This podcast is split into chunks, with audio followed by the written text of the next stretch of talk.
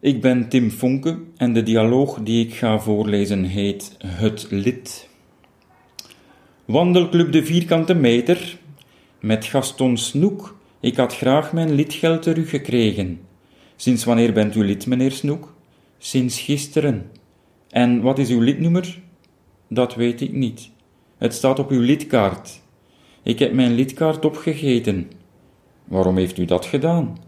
Als ik gefrustreerd ben, eet ik alles op wat ik te pakken kan krijgen. Nu was dat dus onder andere mijn lidkaart. Waarom bent u gefrustreerd, als ik vragen mag? Wegens de wandeling met de wandelclub gisteren. Wat was er frustrerend aan die wandeling, meneer Snoek? Vooral de afstand. Wandelt u dan niet graag? Jawel, juist wel. U bedoelt dat u de wandeling te kort vond. Het was een vierkante meter. De wandelclub heet dan ook de vierkante meter, meneer Snoek.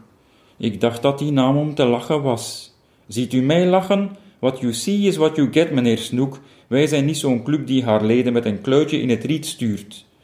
Dat is heel vriendelijk, maar over riet gesproken.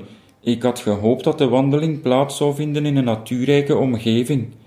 Er waren toch natuurelementen aanwezig? Nou ja, natuurelementen. Het was in een bloemenwinkel. Exact, zo snuif je toch ook de natuur op? Ik snoof eerlijk gezegd vooral de uitbater van de bloemenwinkel op, die ook meewandelde. Ja, Roger is het stichtend lid van de club. Hij wilde een wandelclub oprichten voor mensen die weinig tijd hebben voor het clubgebeuren en zijn winkel leek hem een goede locatie. Maar hij heeft toch wel tijd om meer dan één vierkante meter af te stappen. De wandeling vond plaats na sluitingstijd. Natuurlijk, anders wandelen zijn klanten in de weg. Bovendien beheren wij zijn agenda niet. We weten niet hoeveel tijd Roger heeft. Hij gaf geen gehaaste indruk.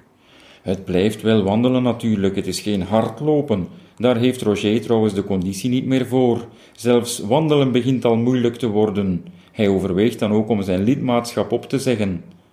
Dan kunt u meteen die hele club opdoeken. Hij en ik waren de enige twee wandelaars.